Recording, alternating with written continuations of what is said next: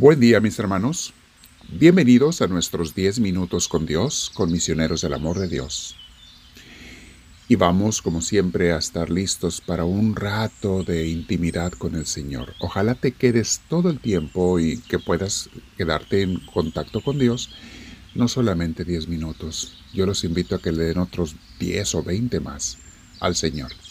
Mis hermanos que nos escuchan en podcasts van a encontrar que tenemos varios cursos en podcast, pero hay muchos más en nuestro canal de YouTube. Busquen a Misioneros del Amor de Dios, donde hemos estado por más tiempo en YouTube. Encuentran diferentes cursos de vida espiritual, formación humana, educación de los hijos, relación de la pareja, eh, muchos temas, muchos temas que les recomiendo en YouTube. Y en podcast, bueno, para todos aquellos que no quieran gastar mucho su internet, su cuota de internet en el celular, el podcast es mejor porque es puro audio y no tiene el video que es muy pesado y gasta internet mucho más que el, el audio. Bien, siéntense mis hermanos en un lugar tranquilo. Vamos a darle este tiempo al Señor. Respiramos profundo, quedándonos en la paz de Dios. Pídele que te llene con su presencia, Señor. Espíritu Santo, ven a mí, te lo pido. Quiero que todo lo que reflexione y medite hoy me lleve a un encuentro no solo para el día de hoy, sino para toda mi vida, que cada día sepa encontrarme mejor contigo.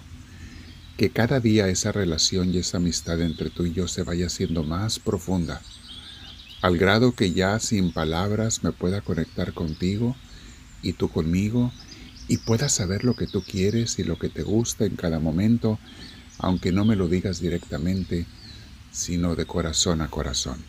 Ayúdame, Señor, a estar en esa relación contigo o a irla desarrollando, te lo pido, Señor.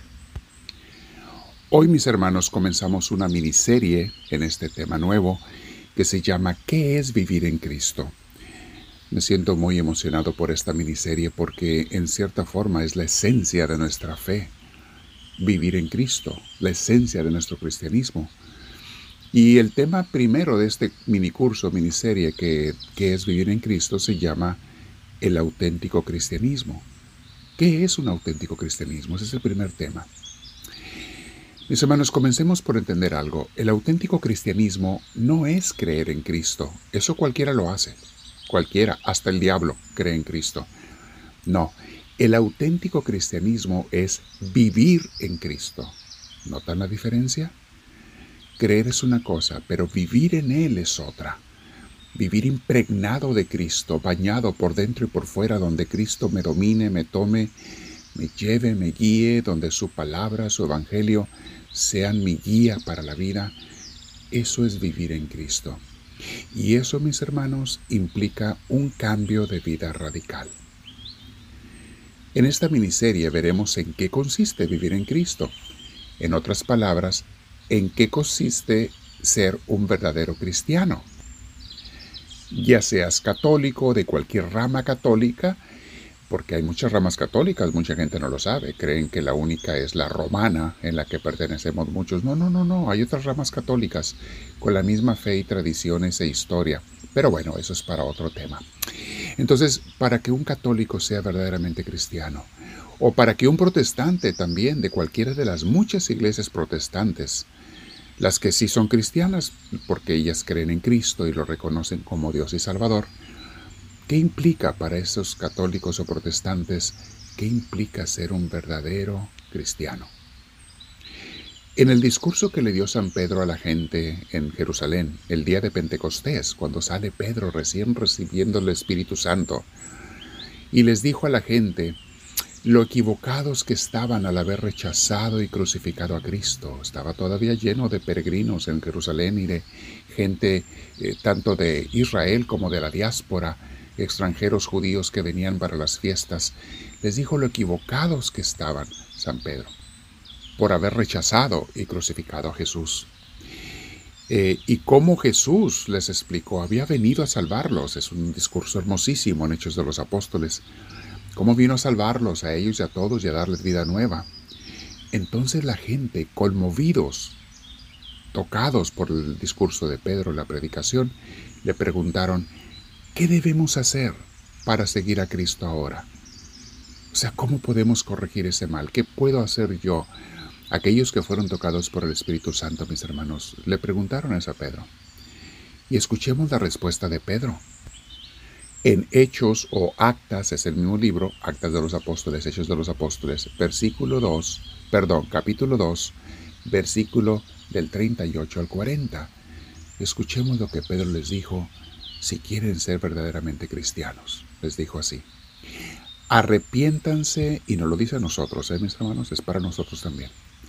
Arrepiéntanse y bautícense cada uno de ustedes en el nombre de Jesucristo para perdón de sus pecados, y recibirán el don del Espíritu Santo. Primera condición, un cambio de vida, mis hermanos. Arrepiéntete de esa vida pasada. Alguien dirá, bueno, yo nunca he sido una persona terrible, nunca he sido, como dicen algunos por allí, no robo, no mato, no le hago mal a nadie, pero eso no significa que seas un buen cristiano. Eso no significa que no puedas hacer obras buenas y muchas cosas más y que haya defectillos allí que no les estás dando importancia porque los consideras pequeños.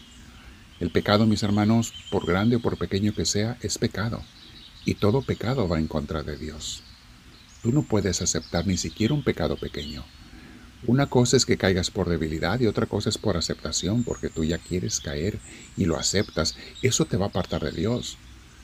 Ninguna persona puede ser un verdadero cristiano si acepta pecados en su vida, aunque sean pequeñitos.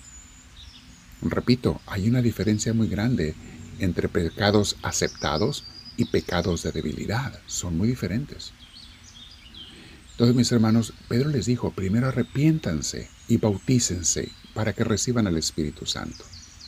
Y luego les dice en el versículo 39, en efecto, la promesa es para ustedes, o sea, Jesús es para todo el mundo. Es para ustedes, para sus hijos y para todos los extranjeros, o sea, los no judíos, los ateos, la gente que, que no lo conoce aún. O sea, para todos aquellos, dice San Pedro, para todos aquellos a quienes el Señor nuestro Dios quiera llamar. Quiere decir que Dios llama a cualquier persona y gente de todo el mundo dice el versículo 40, y con muchas otras razones les exhortaba insistentemente, aléjense de esta generación malvada. Palabra de Dios.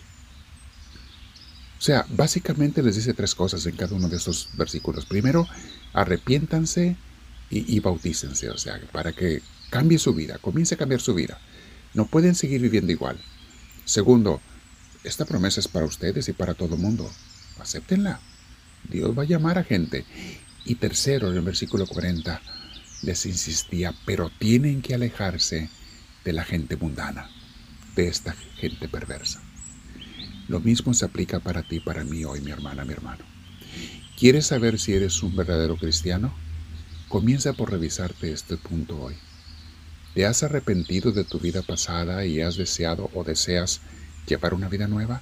Si nunca has tomado este paso, aunque hayas estado en iglesias toda tu vida, mi hermana, mi hermano, tienes que empezar por allí. Empezar una vida nueva con el Señor. Dices tú, ya fui bautizado de bebé. Bueno, tienes que renovar tu bautismo porque no tenías conciencia entonces y ahora con conciencia tienes que renovarlo. Y lo otro, mis hermanos, no puedes quedar bien con el mundo, con esos amigos viejos que te apartan de Dios y con Dios al mismo tiempo. Escoge o unos u otros.